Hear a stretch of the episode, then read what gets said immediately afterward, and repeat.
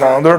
This is the seventh day of Sivan, um, which is the second day of the holiday of Shavuos in the year Tov Kuf Chof Aleph.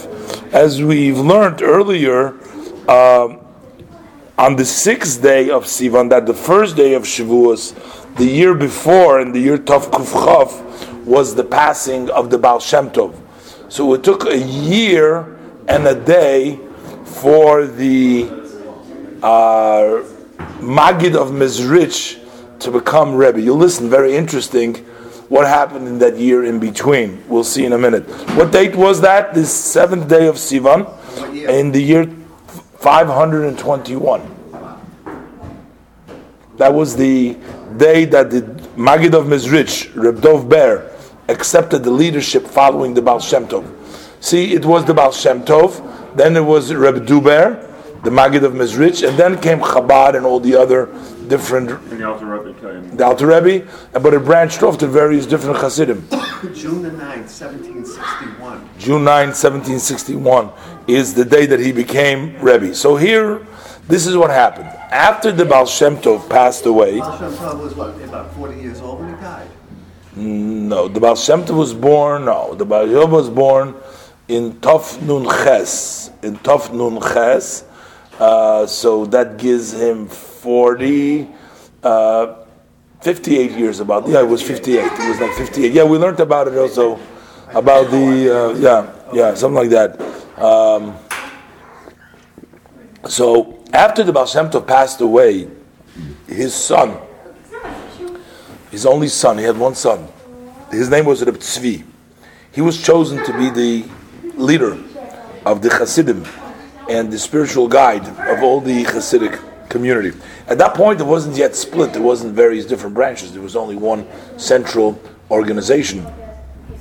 But as the year passed by, the uh, Hasidim, or they called them the Chavraya Kadisha, the holy group, the students basically, those who were interested in perpetuating Hasidus, they realized that he is weak. He's he's just a weak person. He's not not of the leadership quality, and um, the Hasidim needed a very strong leader because uh, somebody who is strong, a strong character, charismatic, and because there were too many enemies of Hasidim out there who were trying to uh, do away with them, and they knew that they needed somebody. It caused a great deal of uh, pain amongst the Hasidim, of the students of the Baal Shem Tov. How are they going to continue? And of course, it doesn't seem like anybody would dare say, let's choose somebody else. He was the son of the Baal Shem Tov. We're, that doesn't seem uh, rational that anybody would go ahead and change it. So what do we do? So this was during the second day of Shavuos, following the first yahrzeit. The yahrzeit was on the Vav Sivan, which was the first day of Shavuos. So Reb Tzvi, he was sitting at the head of the table. He was wearing the holy garment of his father, the Baal Shem Tov, and the entire group of Hasidim were sitting all around. After he finished saying some of the teachings that he taught for the day, he got up and he said, My holy father came today to me and he told me that it was decided in the holy uh, heavens and in the groupings above uh, that with all their servants, these were sort of spiritual energies that were assisting a rabbi to uh, help him be a real rabbi. And we're talking about people that are real. You know, this is not uh, just uh, means of uh, you know, pretend. I mean, this is not imposters. We're talking about the real deals. So he says, all my spiritual guides and all my spiritual helpers have moved from me. Uh, that's what my father is telling me that they've moved from me, from you, Esther, from his son, and they passed to the holy and awesome rabbi. They called him Rebberinu, Dov Ber, they called him in Yiddish Berinu, the son of Abraham. And therefore, my father asked that you should present him with the leadership in the front of all of the whole group, and he should sit in your place, and he's going to sit in my place at the head of the table, and I will take his spot at the table, and you know that you will be successful. This is what my father told me, and double of my of my abilities will be in his spirit. And while he was saying this, after that, he got up, he turned to the Magid, to the Reb Dov Ber, with a blessing of Mazel Tov. He removed that upper garment, he gave it over to Reb Duber, and he instead put on the garment of Reb Duber, and they, he sat in his place. And immediately, Rabbi Duber sat on the head of the table, and the entire holy group, the students, they all got up on their feet to listen to the Torah that the new leader was saying. As soon as he was appointed to be the Magid, the he appointed to be the leader, there was a new energy, sort of in all the Hasidic communities, and during the leadership of the Magid, the activities of the Hasidim was doubled, and it was expanded. The entire movement, the Hasidic movement, was, uh, was expanded. And actually, I believe the Rebbe Rashab commented, one of the Rebbe's commented that this act, it's brought down, I believe, in Hayom Yom, I'm not sure where I, where I said read it, but this act of being able to give up the leadership is greater than a lot of the acts that we find in the Talmud. For example, we find that there were great rabbis that refused to become leaders, even though they were worthy, while other great rabbis were around. They said, "Well, while the this person is leading the yeshiva, I'm not worthy to be a rabbi, or not even worthy to be distinguished in any way. They wouldn't do any honor for themselves." So that's one level.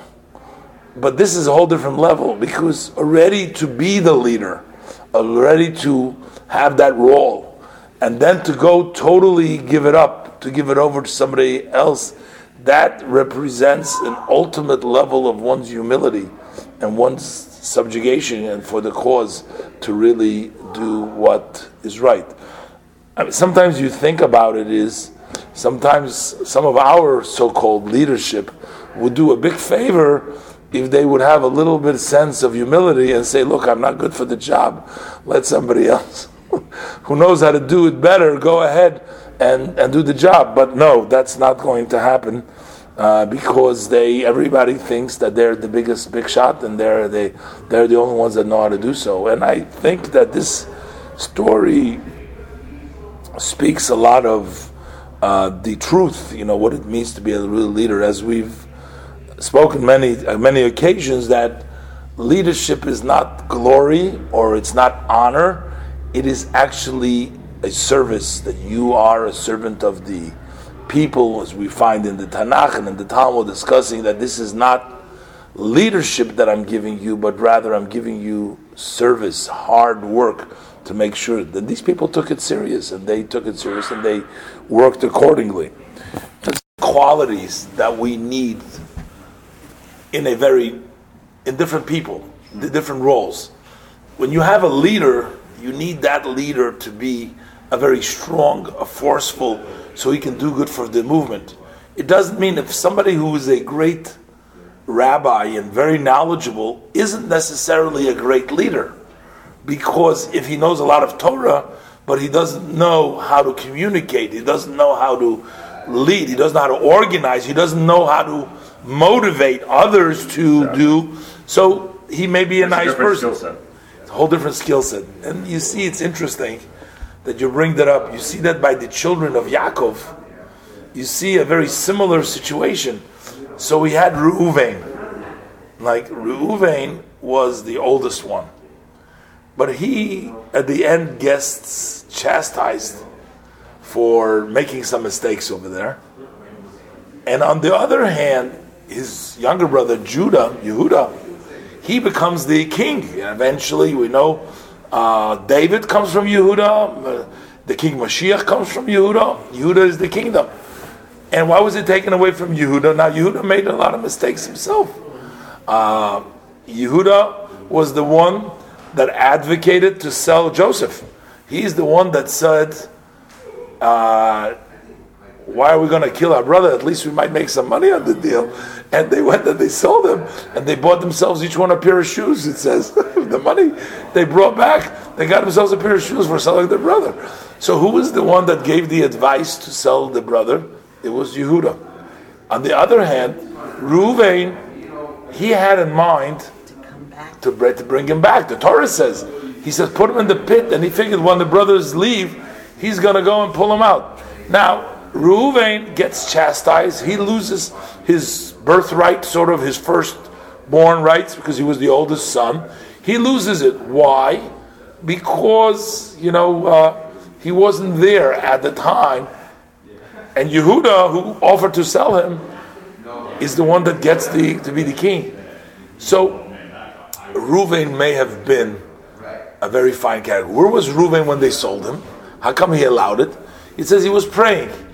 He went to praying. Why? Why was he praying? He did something a mistake before. He moved his father's bed because after his uh, favorite wife Rachel died, he puts his bed Jacob in the tent of Rachel's of Rachel's maidservants versus the other wife, which was Leah, which was Rachel's sister, and he was upset for his mother's honor. Reuven was the first son of Leah, the oldest son. So he went and he arranged, rearranged the bedroom. He wasn't supposed to do that. That wasn't his, his place to get involved. So he was doing teshuvah, he was repenting. So he was using, the Rashi says he was using his sackcloth and prayer to repent. So when the brothers are going to sell Joseph, he's not there. What is he doing? He's in there praying. So the point here is, you know, Reuven may be praying.